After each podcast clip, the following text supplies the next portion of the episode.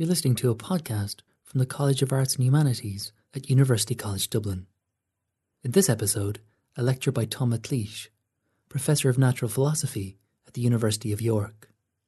His lecture, The Poetry of Music and Science and the Role of Creativity in Science and Arts, was the second lecture in the What is Creativity series, which is part of the UCD Engage Creativity research strand. The series is a partnership between the UCD College of Arts and Humanities and the UCD Humanities Institute. Professor McLeish was introduced by Professor PJ Matthews from UCD School of English Drama and Film. Good to see you all and welcome to UCD, welcome to the College of Arts and Humanities. Welcome to the second lecture in the inaugural Engage Creativity lecture series. Uh, as many of you will know, Engage Creativity is a new research strand which builds on the deep creative heritage of UCD Arts and Humanities, the creative energy of Dublin, and Ireland's international cultural reputation. The Engage Creativity theme incorporates new approaches to practice based research and foregrounds the impact and relevance of the arts and humanities in contemporary society. This series of engaging talks and performances by leading practitioners across a range of creative disciplines is asking questions around the meaning of creativity in these changing and shifting times. And we are one thing I think we can all be certain about is the uncertainty of the times that we are living in. Some of the issues to be considered include the role of the arts in advocacy, opportunities and challenges of the digital age, the challenges of sustaining creativity in an age of precarity, and the relationship between the arts and the sciences. But here in the College of Arts and Humanities, we see creativity as a core part of what we do. But in recent times, debates around creativity can be heard around the university beyond the sacred confines of the arts block, which we like to think is the centre of the universe, but of course we, we, we all think we live in the centre of the universe. These debates are taking place with our colleagues in science and in other faculties, getting in on the act. Um, uh, we hear a lot these days about the importance of creativity, and that's great to hear. And this is something that we will be exploring in some detail this evening. But it's my great pleasure to welcome our guest speaker this evening, Tom McLeish. Tom is Fellow of the Royal Society. He's Professor of Natural Philosophy in the Department of Physics at the University of York. Um, and we were having a conversation earlier, and he, t- he told me that he's the first new professor of natural philosophy in 200 and something years. Yeah, so that's a, a, an interesting um, accolade in its own in its own right. His research in soft matter and biological physics draws on interdisciplinary collaborations to study relationships between mole- molecular structure and material properties. He leads the UK Physics of Life Network and holds a five year research fellowship focusing on the physics of protein signaling and the self assembly of silk fibres. But when he has spare time, Um, his other academic interests include the framing of science, theology, society, and history, education, and philosophy, leading to his recent books, Faith and Wisdom in Science, published by Oxford University Press in 2014, and The Poetry and Music of Science, published by Oxford University Press in 2019. He co leads the Ordered Universe Project, which is a large interdisciplinary study of 13th century science and from 2008 to 2014, he served as Pro Vice Chancellor for Research at Durham University and is currently chair of the Royal Society's Education Committee. Where does he get the time? I, I do not know. But anyway, this evening, Tom is going to speak to us um, on the poetry of music and sciences. Um, it's a great pleasure to have such a wonderful advocate for the sciences and the arts with us. So please give a very warm welcome to Tom McLeish. Pleasure to be back at UCD um, and uh, to see old friends and make new, make new friends. I've had, as I always do when I come here, uh, most intellectually stimulating and exciting day. I'm ever so grateful to be asked to do this. Um, uh, to your creativity, uh, engage creativity theme.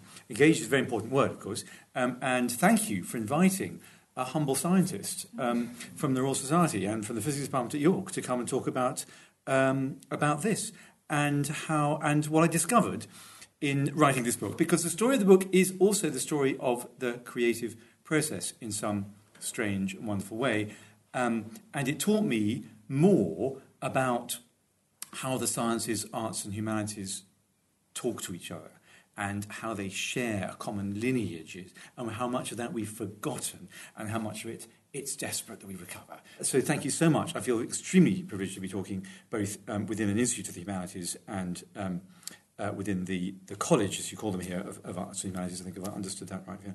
Um, because I, I, th- I think what I've discovered in recent years that is that I'm you know, only a scientist come by some sort of weird accident. Uh, and uh, I, I, to be honest, at York now I have these two days a week in the humanities department, departments and three days a week in, in, in, in physics. I'm very, very fortunate for this wonderful position. Um, but I have to say, where my heart is. No, I shouldn't. I'm not going to tell you where I think my heart is. Um, but I'm having an interesting time. Anyway, so there's a lovely picture of York Minster, and there's a lovely picture of Alexandra Carr's gorgeous. It's a picture of her extraordinary installation, um, uh, art, science-inspired art, science and science literature-inspired art. This is for the Dante Festival in, in Durham when she made an installation which is called Empyrean, which is the seven, these the ten celestial spheres. As you walk around it, you see the ten celestial spheres. Um, and one of my leitmotifs for the book in the book around visualization, which we'll come to in a minute, is what C.S. Lewis calls the discarded image. One of the great scientific works of imagination of the whole history of humanity is the Aristotelian and medieval cosmos. Um, of course, it's not true, except in some really interesting senses.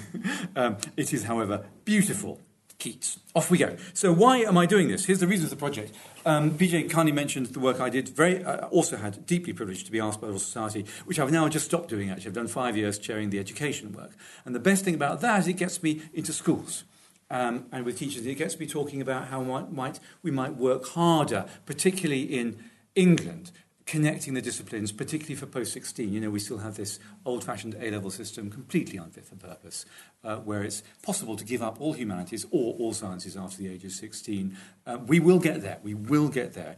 Um, but one of the most oh, painful experiences I have, oh, which is mixed, admixed with joy, I love going to talk to sixth forms about you know, giving them a, a, you know, general studies day. And what I do is kind of a gift for that. So it's fun for me to, you know, I do the science and theology stuff. That's what I was doing when I was here last time, and that will run forever, obviously.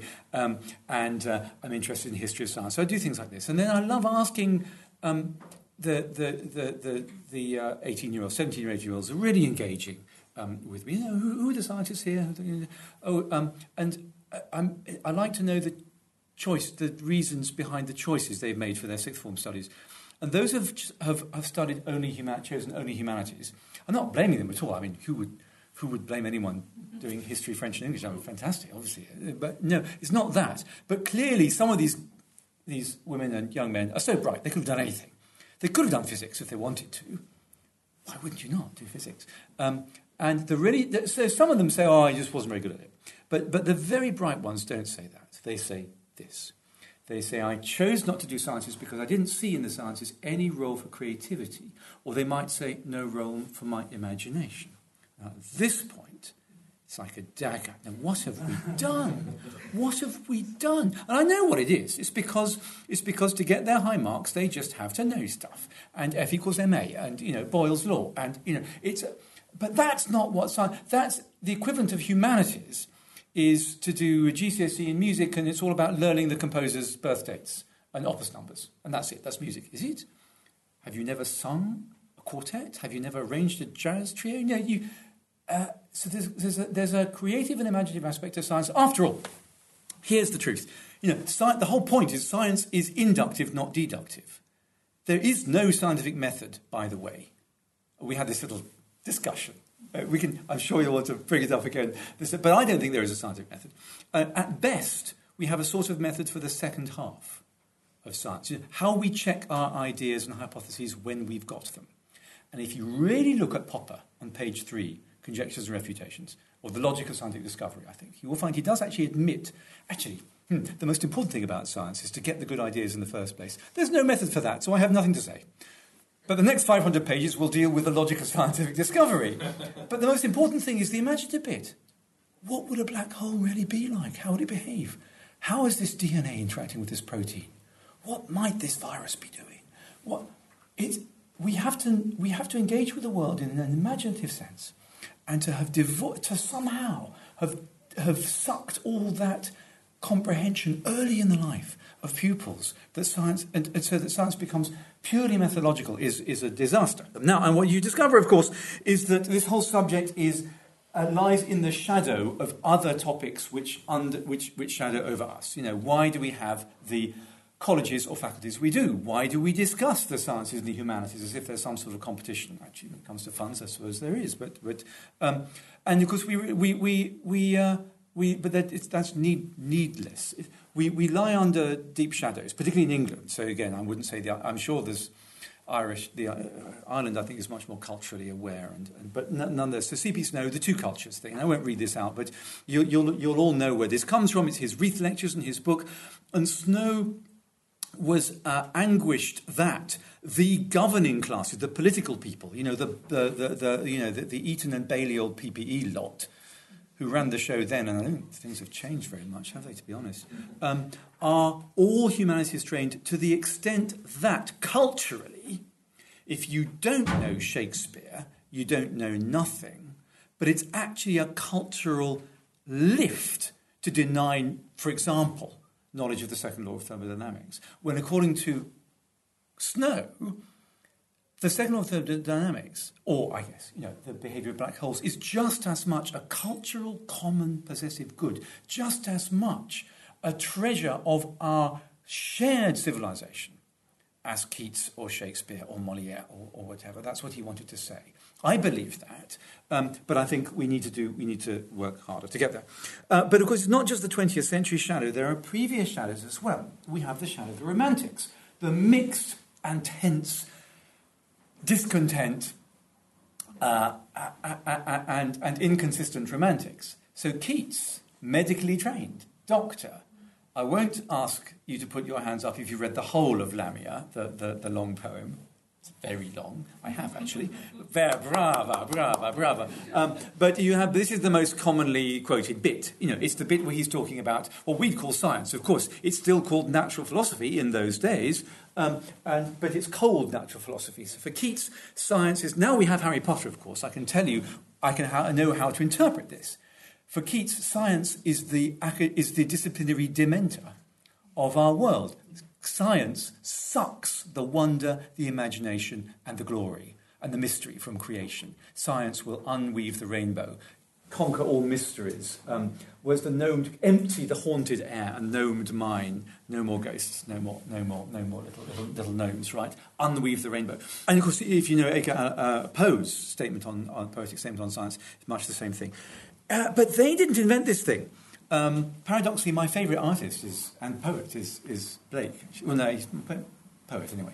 Uh, and yet, Blake, you know, although uh, he was a consummate um, technological innovator when it came to engraving, absolutely got chemistry and engraving impression, uh, nonetheless, radically opposed, maybe not all to natural philosophy, but certainly to Newton, Newtonianism, and Baker. Here he, here he writes My task in the grandeur inspiration, to cast off rational demonstration, to cast off Bacon, Locke, and Newton, I will not reason and compare, my business is to create. This is the earliest attestation I can find of an explicit division of the ways between um, early modern science, the whole scientific project as, as defined from early modernism onwards, and creativity. Blake claims that what you are do, what Newton and Locke and Locke, not just you know, uh, so political science as well, is not creative. That's his business. And yet, and yet, well, so of course, is that the only story we can tell? Is that really the only story? But there are other voices as well. Um, so we could listen. We could go. We could go to many places. So I just and, and, in the book you'll find all sorts of lovely examples. But let's let's let's let's listen to uh, let's listen to Ada Lovelace. Well, why not? after all, daughter of Lord Byron, as well, and a poet herself, actually. Ada Lovelace writes, write, wrote interesting poetry. Um, uh, but she also, of course, worked with Babbage on the mathematics that's become the mathematical framework of computation. Computation has, of course, a mathematical theory to it, and Lovelace got she's brilliant. Um, uh, this is from her, her um, autobiographical notes. Those who've learnt to walk on the threshold of the unknown worlds by means of that are commonly termed, par excellence, the exact scientists. I missed a trick, didn't I? I shouldn't have asked York to call it natural philosophy. I should have called, asked him to call it the chair of those who've learned to walk on the threshold of unknown worlds. That's what, that's what Lovelace calls science. Uh, may then, with the fair white wings of imagination, hope to soar further into unexplored midst which we live. She knows that to do mathematics requires consummate, soaring heights of imagination. She also, by the way, records personally that in it's her experience of her working practice, uh, when she wanted to set out to write a poem, her, the, the, the best um, discipline the week before she wanted to focus on the poem was to do an entire week of mathematics. Mm-hmm. Interesting. Uh, now, winding the clock forward, um, I don't know if any of you are uh, uh, uh um, aficionados of the BBC iPlayer and. Uh, no, but they, just, there's not much on the BBC these days. But actually, they, they, they, they, they've had a science program for many, many years called Horizon. Um, and some of the best ones from years back are permanently on the available archive. And I might mention one or two tonight. One of them is Richard Feynman, before he died, the Nobel Prize for Physics. Rich, uh, Feynman did quantum mechanics for light, basically, uh, along with Tomonaga and Schwinger, and they share the Nobel Prize for that. They did this in the late 40s. Um, and it's much harder to do quantum mechanics for light than for electrons because, um, uh, for all sorts of beautiful reasons. One is that light, the classical field of light is a field in any case, so it gives you problems. But, he's, uh, he, but he also, as you might know, thinks about physics in an entirely different way to everyone else on the planet. Um, he's a disconnected genius. Um, he also enjoyed, enjoyed um, art, particularly if the person he was sketching had very few clothes on. But um, there are many aspects to his character. We won't go there. But one of the points he raises in this brilliant BBC thing, and it's just an hour of Feynman talking to camera, headshot to camera. That's it. Nothing else. No, no fancy diagrams or computer graphics. And it's electric stuff. I recommend it. He talks with an artist friend of his um, who, who taught him art, and, and at one point he recalls a conversation where the, this art does a Keats, does a, does a Keats on him, or Blake, says Richard you know, you scientists, you just want to take apart a flower. You know, you just you you you you you suck all the beauty out of it. You have no aesthetic sensibility. In fact, you have a negative sensibility. I only wish you were like us, the artists. And Feynman says, no, no, no, no, you're being very unfair. Uh, I can appreciate the beauty of a, of a flower. And perhaps not, I'm sure I don't have the same aesthetically evolved and, and, and heightened aesthetic sensibilities as you. Um, but I can appreciate the beauty or a sunset but I wonder if in some ways I don't see more, because when I look at a flower, I see the petals and they're beautiful. But I also imagine the cellular walls, the structure inside the flower, and the beauty of the processes um, of the membranes and the and the, the replication, and then the DNA, and then the evolutionary history of the flower, and the fact the insects, the pollinating the flower, has also shared a history, and that the colours of the flower can be picked up by the eyes of the insect. And I see beauty at every scale of space and time. As I cannot understand why you think that science gives you less. Surely it gives more. Hmm. Well, if we're on to Feynman, we want to ask another scientist, let's ask Einstein. Um, and Einstein, well, if you know, I'll, I'll, I'll, get buy anyone a drink at the pub later if they can explain to me what this means, because like most of Einstein's uh, uh, uh, epithets, it's, it's, it, it shrouded mystery itself. Imagination is more important than knowledge, he says. Knowledge is limited, imagination circles the world. Einstein actually called himself an artist because he knows that in order to have the ideas that change the way we think about the world, like relativity, famously, he was 16 years old he had a, sort of daydream of what it would be like if one could catch a light beam. And realized that you couldn't catch a light beam. Well, how does, what does that have to... So this imaginative visual, he has a hugely visual sense as well. So, uh, we have an interesting question here of the role of the creative imagination in science. Can we pin it down? Can we articulate it? Can we articulate historically why we have this, this um, uh, why we start talking about some people who are creatives and their creative disciplines and Im- imagining, therefore, implying that others others aren't, and all this stuff.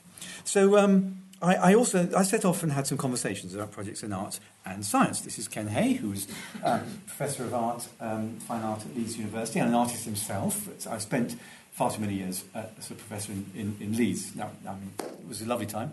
And uh, I was at that point also working on, so this is the cartoon I was working on, the physics of sticky liquids whose composition at the molecular level, doing what Feynman does, diving down, was a sort of molecular noodle soup or spaghetti soup. And, and like a pile of spaghetti, if you pulled one bit, all the others would follow onto your lap and um, uh, make a whole, horrible mess. But, we, but, but also, also like spaghetti, if you were able to just pull one strand out, the others wouldn't follow because the strand wind, you wind it up on a fork and it, it, it, it, it snakes through the constraints of its others. It turns out that polymer molecules do this too and behave as if they're in a tube. a bit of a science thing for you, a very visual thing. Um, but I, there was a story behind that that was 20 years old. And I was interested. I met Ken for lunch at the senior common room. I had this conversation with Ken. Ken, what I'd really love to know is, is how do artists, I mean, what do you do? I mean, what, how do you produce a piece of art? What's the story? I mean, what, how, do you, how do you get the idea from, and then what do you do? When you first have the idea, how do you go about it? And he said, well, I, I'd just love to know. Um, and he, so he told me, he, he, he illustrated it from a recent project, um, which uh, um, he called Stalingrad, or mixed, uh, mixed media, it's a mixed media project, Battles of History. He had, um, he'd come across some really wonderful, but, but awful in some ways, uh, very grainy black and white photographs taken at the Battle of Stalingrad. Um, very poor quality, but they were records of you know, soldiers from both sides freezing to death. This awful, you know, pointless waste of life. And he wanted to um, help people reflect more deeply, to keep the gaze, hold the gaze, and interpret this, rather than just see them as a bad photograph, of, uh, but, but to, to feel some of the inhumanity in them. Uh, he thought he could do this with his mixed media, which is what he does. Uh, so he, he started talking about, well, I thought it would work with this sort of background, and then so I experimented with this, and then I found that my initial idea just wasn't working at all. It wasn't, it, it, it, it didn't have the effect I wished.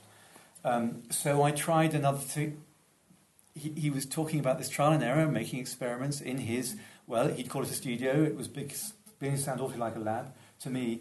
Uh, he, he was hypothesis testing uh, within a larger project, and it was fascinating to hear the story. And then he said, by the way, you know, what's a, what's a science?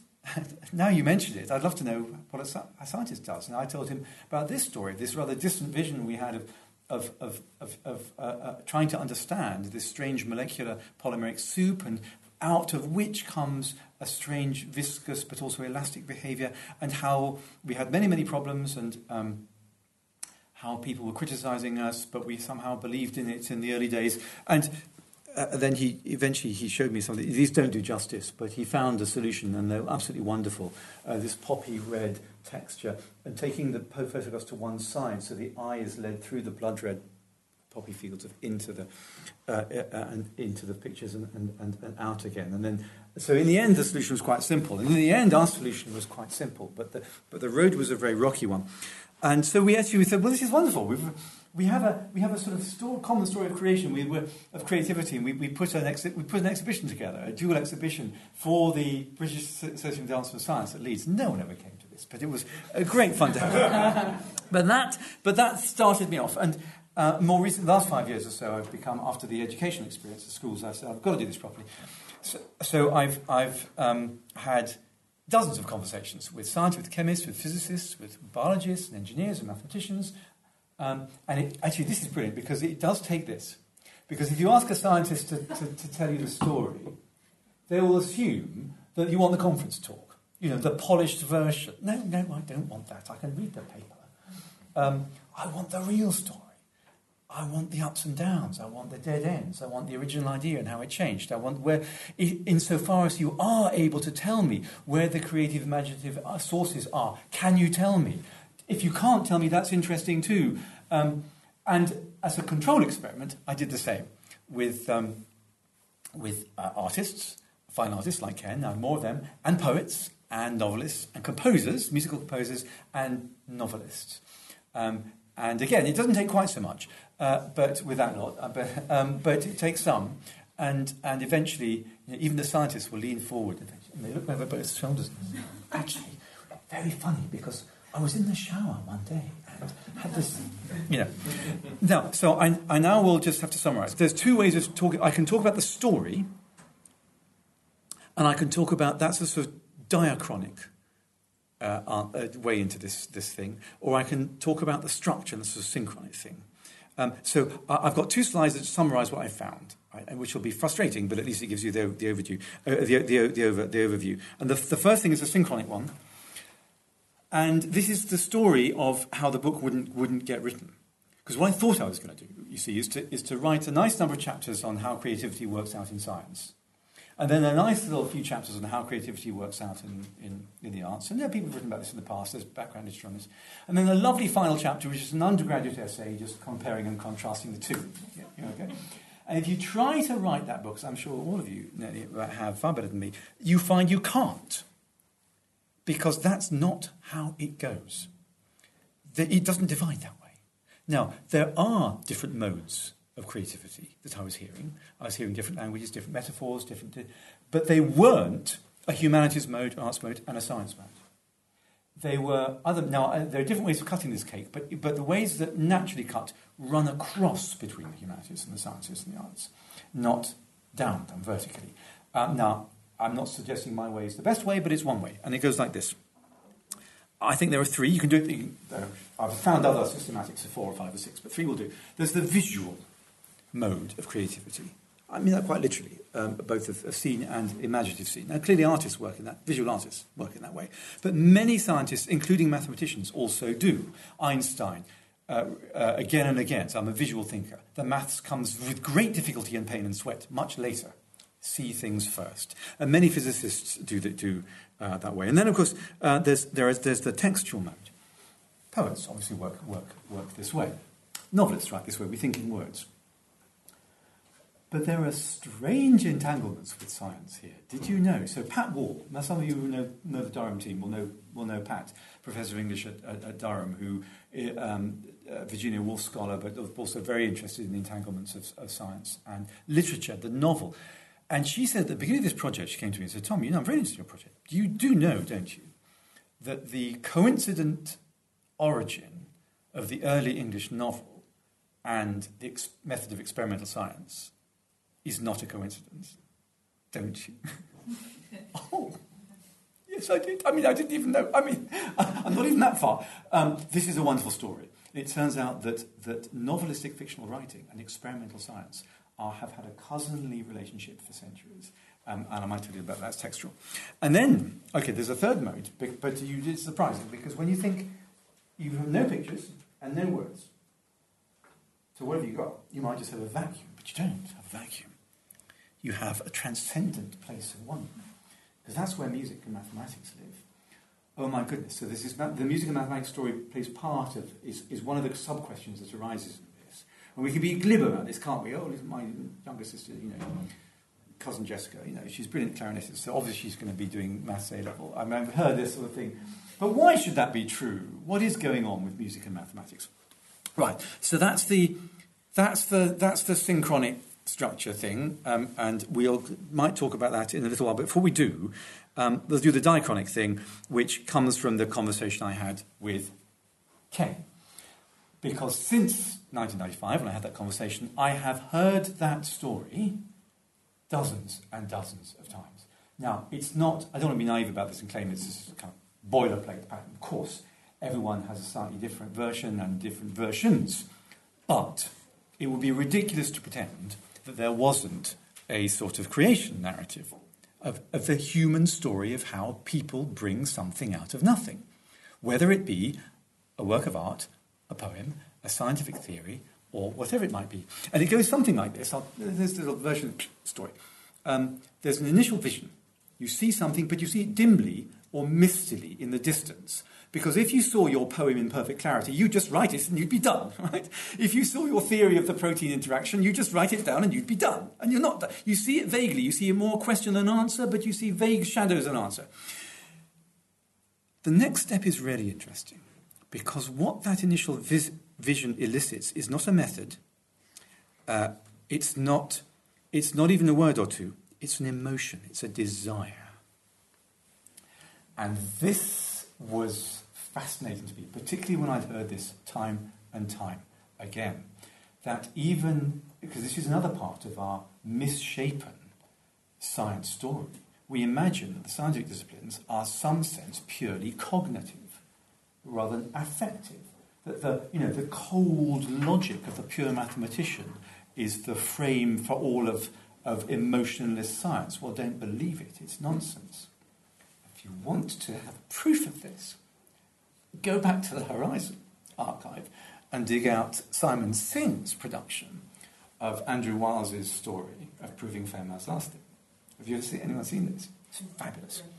Anyone, anyone can do it. He's done a fabulous job. Anyone can understand this. It's all done pictorially. This is one of the great mathematical uh, achievements of the, of the 20th century. And know, I'm, I'm, privileged to know Andrew Wiles. He's extraordinary. Very, very reclusive, so quiet chap. I mean, he shut himself around, shut himself in his office for seven years at Princeton you know, there was all this dialogue, you couldn't do it in the UK because of ref and everything, you couldn't do this. And he did this thing. And he's head to camera. And this is a Cambridge, Princeton, pure mathematician, can't even look you in the eye. Typical. I mean, he's a very shy man. He and he's describing to Simon Singh into the camera for the 250th time the moment in which he sees this extraordinary, lovely mathematical landscape of whatever constructs he, after a lifetime of being manager, sees that he could make it work. And he burst into tears. Desire. All emotion, in fact, it, the, the, the, the emotional and the, the affective and the cognitive and their relationship in the story of all creativity is one of the most surprising and delightful things I've found. And another thing we have to be honest about. I've got more stories I can tell you about this, but um, uh, and we're going to have to do a little bit of medieval philosophy in the time because I should say the other thing I've done. You, PJ kindly mentioned the medieval uh, project, medieval science project I'm working on. The last century in which I found philosoph- philosophers honest enough to talk deeply about the relation between the cognitive and the affective uh, is the 13th. Oh, apart from a wonderful, short, brief section in David Hume, who went up in my estimation there. So you, you then have to do this. You then you have this series of create, attempts to create. There's a, it's, it's hard work. Next is hard work. Lots of hard work. You try lots of things. And because it's unknown and creative, we, most of them don't work. Um, weightlifting guinea pig, I thought, that would be good. Um, you experience constraint, failure, over and over again, and sometimes that gives rise to dark emotions because you aren't getting anywhere. And very often you just have to give up for a day, a week, a month, sometimes years. And then if you're lucky, but sometimes you don't. I mean, there are variants to this. And then, and then, and then, and then, over and again, at some point, there's a spontaneous upwelling, upwelling that appears to be a gift. That's where the story of the muse comes from. Shakespeare's hundredth sonnet. So where art thou, muse, thou resty muse? Uh, he, he, a glorious sonnet. I don't even know the hundredth sonnet because uh, uh, uh Shakespeare is complaining about his muse not being present, so he can't write poetry. So he writes a sonnet, fabulous sonnet about not being able to write poetry. Um, but, and then this idea comes. This is the aha moment. And there's fabulous cognitive neuroscience to do about this. It's very clear that the subconscious, but everyone knows about this. The poets and scientists all know, but the mathematicians. Mike Berry, one mathematician at Berry, uh, at Bristol, told me of the day in the book of the of the uh, his experience of being in a railway carriage. Um, he's looking out, he's in, near Vienna. It's at night. He's next to the window. He remembers the, the raindrops coursing down the window. I'm really interested that this moment is is in, imprinted into his mind at the level of the raindrops. It suddenly pops into him, his mind, that there's a connection between the deep connection between the Riemann hypothesis and quantum mechanics. And he knows the last time he thought about that was seven years before. He's not been trying to think about it, and that gave rise to some wonderful work. And then, of course, this wonderful aesthetic and emotional response. Now, you don't, of course, and excitement, more energy, because it's as if you see the, for at last you've seen the mountain, you see the distant mountain, you've, you've tried many, many paths through the woods between you and the mountain, and you found all the wrong ones, and now you at least you know the right path, so you know the way there. You still have to do the work. Uh, so, I know, interesting. Um, if you know Christopher Booker's um, Seven Great Plots, the, the, literary historians will know this one. I think he missed one out. I think he missed this one out. You know, there's, there's the, you know, the, the, the, the deceit is that every narrative story can fits into, uh, it's either the epic or the, the romance, boy meets girl, everything goes well, the, the, the, tragedy, boy meets girl, girl meets boy, it all goes terribly wrong. Um, uh, the, the journey home, that's the um, Odyssey, you know, the great battle, that's the Iliad, and um, so forth. Uh, there's this story. It's the creation narrative, by which, of course, I don't mean, and here's another one, by the way, he should have mentioned, the, every culture has creation narratives, the story of the world. Uh, that's what God does, but this is the creation, the human creation narrative, and it happens again and again. Now, we don't have time to go into all that now. We only just have time to do what I want to do between now and we stop is throw, give you a little more, few more details about the three modes, uh, and then we can have a discussion. Does that sound okay in our time? So, mode one, visual. Uh, uh, more of Einstein.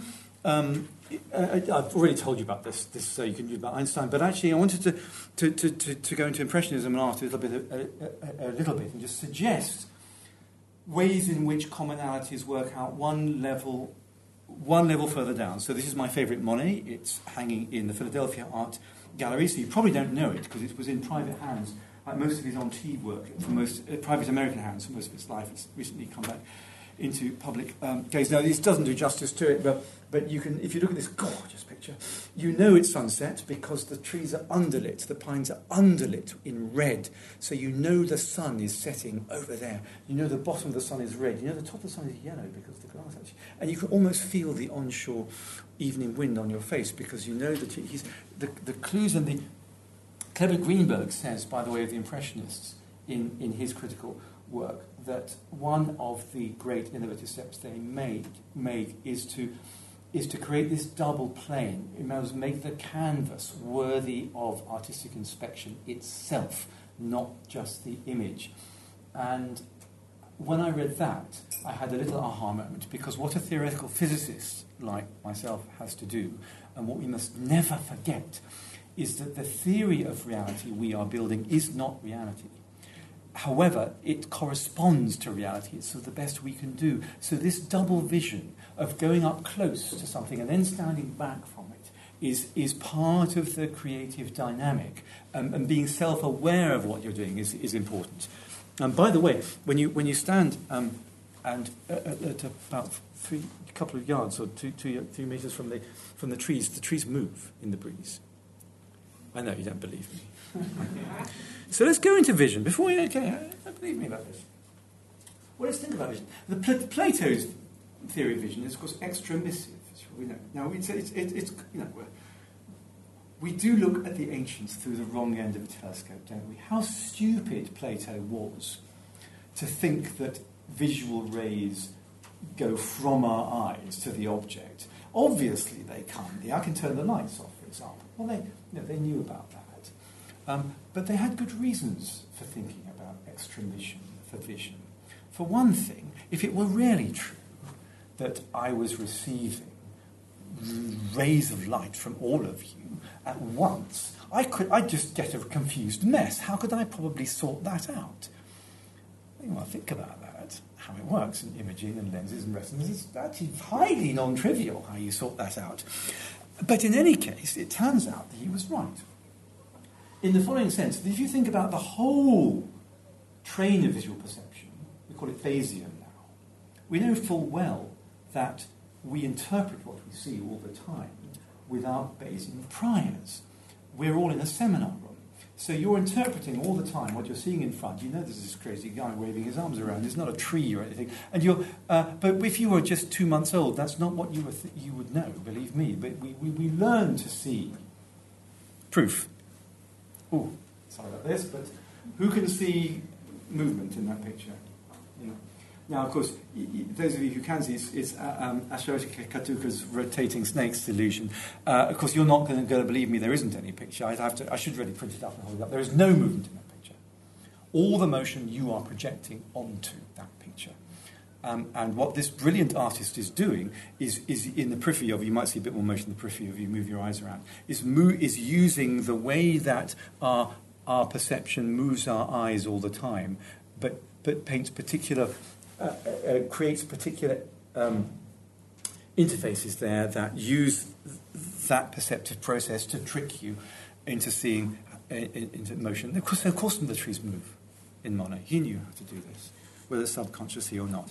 So, vision, you are, no, you are creating what you see there. There's no motion. Do you, see, do you see where I'm going? The reason that the visual metaphor is so powerful for creation, particularly ide- the creation of ideation, it's the, it's the vocabulary we use. I see, we say, when we understand. is because all acts of seeing are acts of creation, of, of imagination. That's why, of course, no one can agree on what they saw in the courtroom after, you know, the, the, the, you can get banal about this, but there's good of reasons for this. Um, I had a, you know, my, um, there's a personal, personal tale here, personal tale, um, or to do with motion. Uh, I'm working on protein physics at the moment. Here's a, a, very stylized picture of the way biologists look at a protein molecule and a particular coarse-grained representation binding to DNA. I remember seeing this about 15 years ago in a seminar, and in my mind's eye, seeing something quite different because when a, when a biologist sees structure, a physicist sees motion. And this is, the Brown, this is Brownian motion, the motion we now call heat. And again, one of the great cultural gifts of science, I think, to, all, to, to, to humanity as a whole is our understanding that, that many properties, most of our properties of materials, come not from the, the ingredients of, the molecular ingredients of the world, but they're constant random motion at the deep molecular scale. This is, and it's a lovely gift from physics to from biology, from Robert Brown, the botanist, um, and then Einstein took it up. In fact, it turns out that this Brownian motion was the final, final window um, into the molecular worlds that proved, even to Ernst Mach and Ostwald, that atoms existed. Turns out that that was 1908. We've only had atomic theory nailed in terms of existence of atoms for 112 years. It's quite extraordinary. Um, but I saw this and realized that, uh, that, that this, this moving object contained a potential functionality because of its because of its motion. But it was a visual piece of piece of, ima- of, of, of illusion come alive. And you know, in terms of um, uh, vision, again, um, uh, general relativity, the very fact that, that, that gravity is ge- can be thought of as geometry. It's a beautiful, deep thought. And it's a shareable thought. It's a poetic, visual thought that orbits of planets around stars can be and, and appropriately thought of as the curvature of space and time, and that that provides us an underpinning for, for what Newton could never explain why, why this law was, was, was there. Um, I, here's Robert Grosseteste. We're going to meet him soon, or later. They knew about this.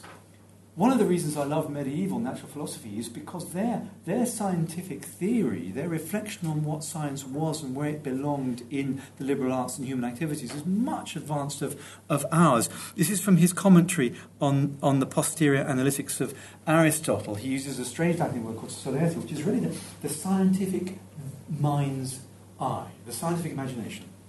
James of Venice invented this word. Is the penetrating power in virtue of which the mind's eye does not rest on the outer surface of an object, but penetrates to something below the visual image. For instance, when the mind's eye falls on a coloured surface, it does not rest there, but descends to the physical structure of which the colour is a representation. I'll continue to read it it'll come back in a minute. Um, in effect, it then penetrates the structure until it detects the elemental qualities of which the structure is itself an effect. Grosseteste wrote a, uh, the first mathematical treatise on, on three dimensionality of colour in 1224, by the way. You can see I'm having fun with this art, humanities, science um, uh, uh, uh, project. But, but, but th- th- this is an example of the, of the delicacy, grace, and, and, and perspicuity of, of medieval reflection on, on, on, on science. Um, just one, one uh, final uh, caveat on, on vision. Um, it's not all happy. Uh, here's Emmanuel uh, uh, Levinas talking in, in writing in Outside the Subject on, on why he thinks that the visual metaphor is imperialistic because all visual appropriation of the world is an imperialistic one that forces you to stand back. And he wouldn't say that, wouldn't he? But it's a good thought. It's a good thought. Maybe in our interactions with the world, we should be immersive as well as um, uh, panoptic, if I, that's, a, that's a word. Um, we should immerse as well as stand back. And I think that's what I think you know, good science practice does, does, does, does both as well. But we need to move rapidly on because I'm just throwing out things for question time ready. The textual, the novel, and the experiment. Well, if you don't believe me, let's ask Joe Priestley, my discoverer of oxygen, who could say without explanation, expecting his readers to go, yeah, that's a good point, Joe, aha. Works of fiction resemble those machines which we contrive to illustrate the principles of philosophy, such as globes and orreries. Okay, Agatha Christie, it's obviously like a globe, right? Uh, really? Yeah. Uh, what about Iris? Let's listen to Iris Murdoch writing about novelistic writing. She writes in extensive. It enables an attention to the exhaustible detail of the world, the endlessness of the task of understanding, and the apprehension of the unique. Now, if you run that sentence by yourselves again and replace novelistic writing with experimental science and pass it, see what I mean? Works okay. So, what was going on in the late 17th, early 18th centuries um, around experimental method and Robinson Crusoe, for example, or Gulliver's Travels? You know, people argue. I mean, I, I you know, I, I, I kneel at the feet of the English department here, but uh, you know, people have different ideas of what the first novel is, and you go back. But actually, I think this is a novel that's written by this this amazing lady. It's Margaret Cavendish. Now, Margaret Cavendish is a big heroine of mine. First woman to attend a meeting of the Royal Society, early on in its first decade, and ruthless critique of experimental methods. And again, wrong end of the telescope stuff over and over again. Silly medi- medievalists, why didn't they invent experimental methods? Silly Greeks, aren't they silly? No, they're not silly. Here's the story. Actually, there turns out there'd be two stories because um, Aristotelian physics says there are two types of motion a natural motion and a violent motion. And a violent motion is what nature does when you hit it. So if you want to do, if you want to learn about nature's natural motions, the last thing you do is interrupt it because you never learn anything. Right? That's one point. Second, nature is complex, multi component. Storms, clouds, fire, blah, you know, interactive.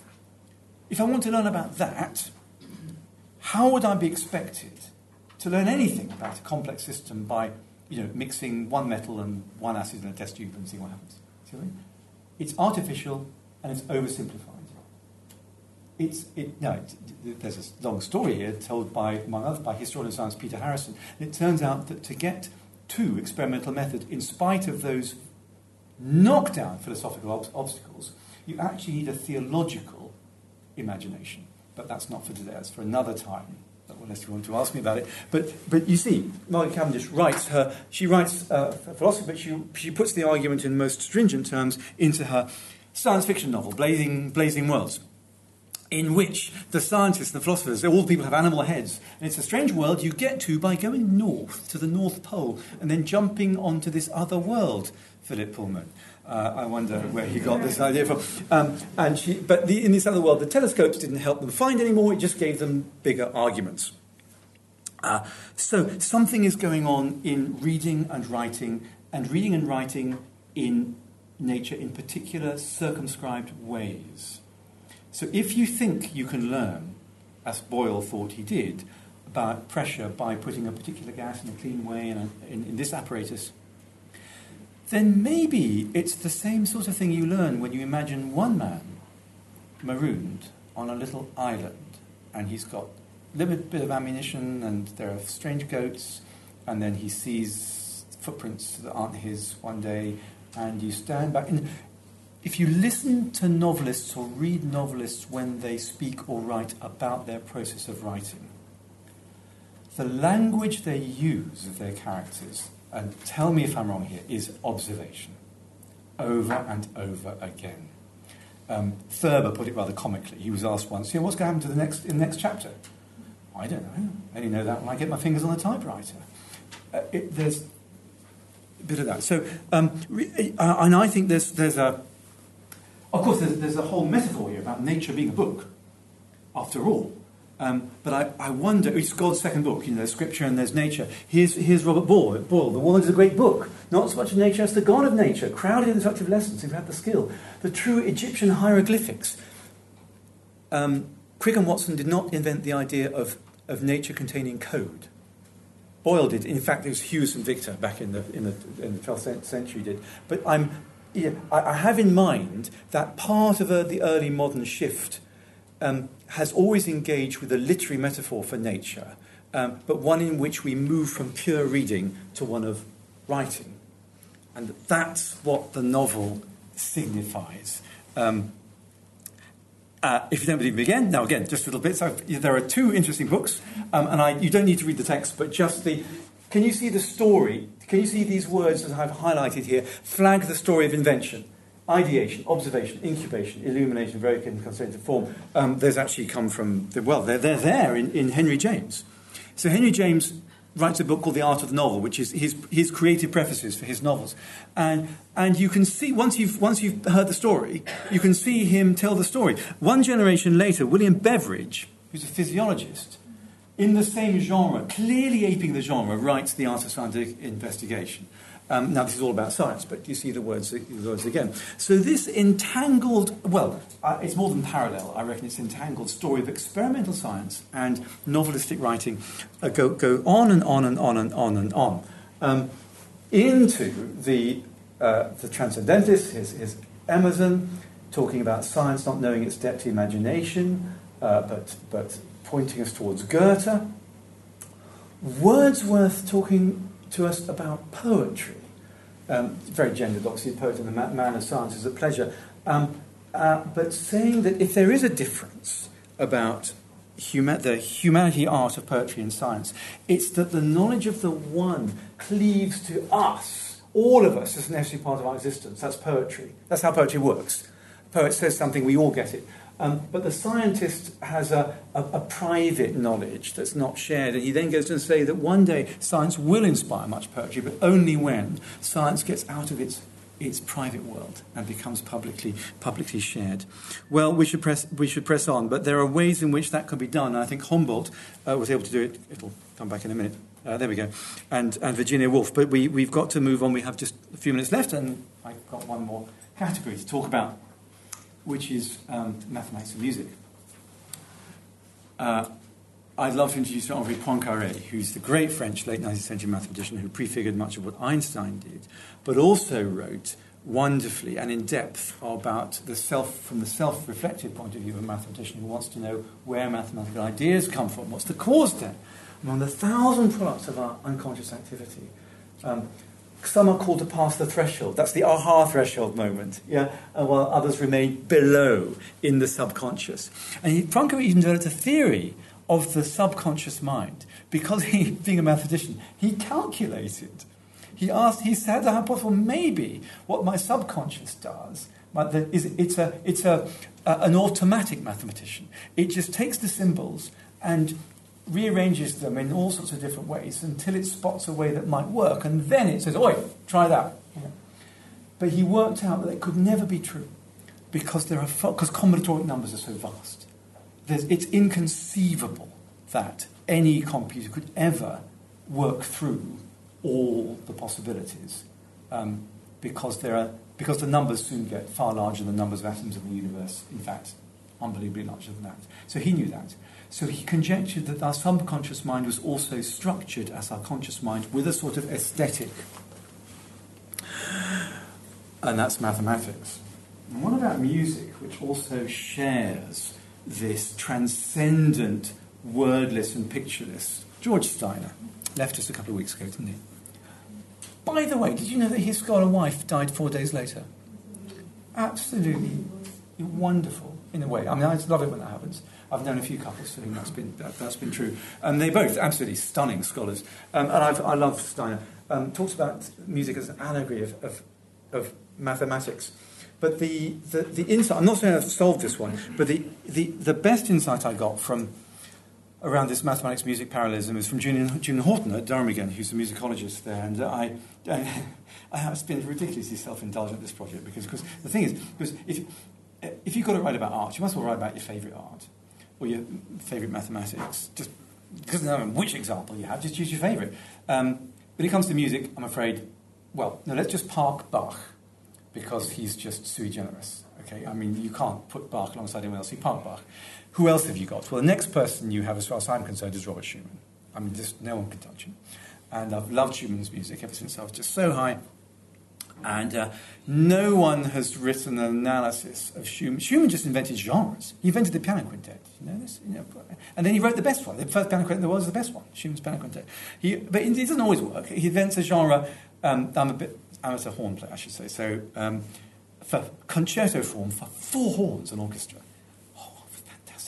Uh, and if you want to, if you want to have a happy evening, it only take you 15 minutes. YouTube Concertstück for four horns and orchestra, Robert Schumann. I promise you will not be wasting your time.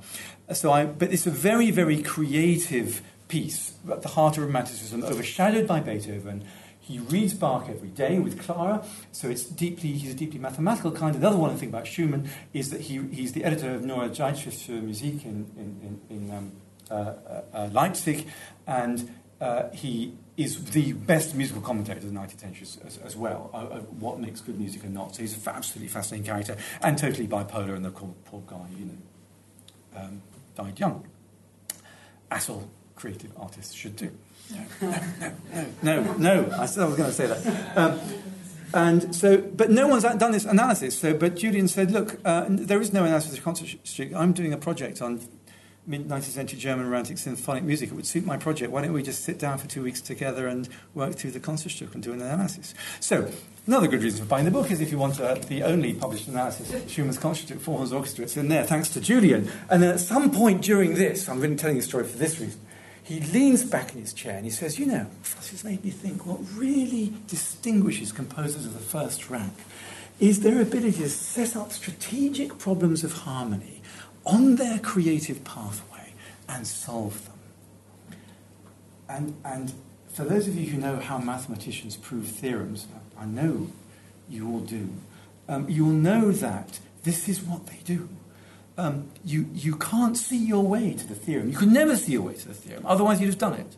But you might see your way to the next harmonic problem, the next lemma, the one that you feel is somehow on the pathway. Now, I think we've touched a common nerve of music and mathematics, and I think that's closer to their true cousinliness. Um, the, the, the, the red herring is number. Just because you count in both, I don't think is the issue. Um, however, there are other things. Both have weird notations. Um, and, you know, it's worth looking at the notations. Even if that's half the room will be scared by this, and half the people will be scared, most of you will be scared rigid by that. But don't be, don't be, don't be, don't be. Look at the way the, the Q's and the H's dance around each other. Look at the symmetries and the patterns. Um, look at the way the notes go up and down. Look at the, look at the, the these are going up, these are going down. You know, the, the, what I'm saying is here that even if we're not experts, we can do a bit of paleography on the creative tools of the musician and the mathematician.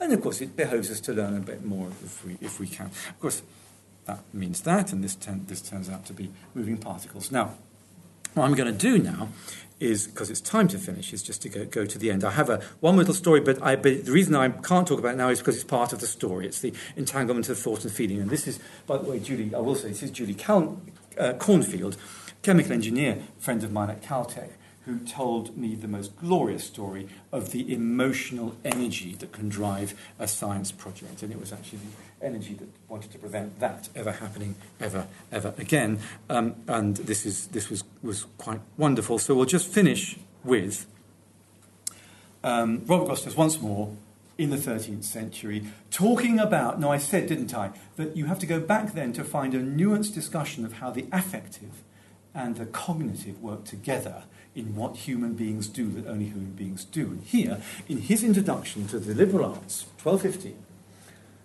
the works with capacity consist either in the mind's sight, the Latin here is aspectus, or in the desire of the same, is affectus. Now, aspectus and affectus aren't quite sight or cognition and um, emotion. They're a small, if I might be persuaded, allow the, the, the, uh, the, the metaphor, a slight coordinate rotation uh, of, of those.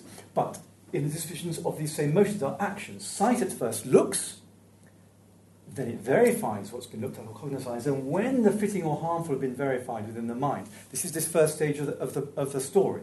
Desire strains to embrace the fitting or retreats itself to shun the harmful. So you clearly, he's got a moral framework for this as well. For Grosseteste, you do go to university, so you learn to do what is right and live in the right way and attracted to the right things and flee the harmful things. But, but you, we might, want to, might not want to moralize it in quite that same way now. But what's interesting is his capture of the entanglements of thought and emotion. Um, and uh, if you still don't believe me that poetry and science belong together, we'll ask the bard. Right? And this is Theseus, of course, the end of Midsummer Night's Dream. And all the lovers are with the right other lovers, not the wrong other lovers. And the wedding day is, is upon them, and it's all the strange, everyone's home away from the strange forest. And he's got this little discourse, hasn't he, about the poet and the philosopher and the lover. And, and the king, and the poet's eye in fine frenzy rolling doth glance from heaven to earth and earth to heaven. And, isn't the poet, and as imagination bodies forth the forms of things unknown, the poet's pen turns them into shapes and gives to airy nothing a local habitation and a name. And I think you see that's what science does, because if you see poetry is, I'll finish with this one, didn't I? If poetry is the shaping of otherwise shapeless imaginative energy by the constraint of form, that's where, and I think arguably it is, push me back on that, what could call on the greater imagination than to reimagine, reimagine the entire universe? And what could constitute a tighter form than to constrain that imagination with the universe that we see? Science as giant home.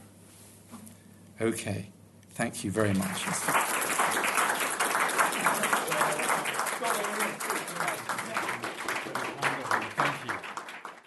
Thanks for listening to this lecture from the College of Arts and Humanities at University College Dublin. For more information on the What is Creativity series, check out the page on the UCD College of Arts and Humanities website.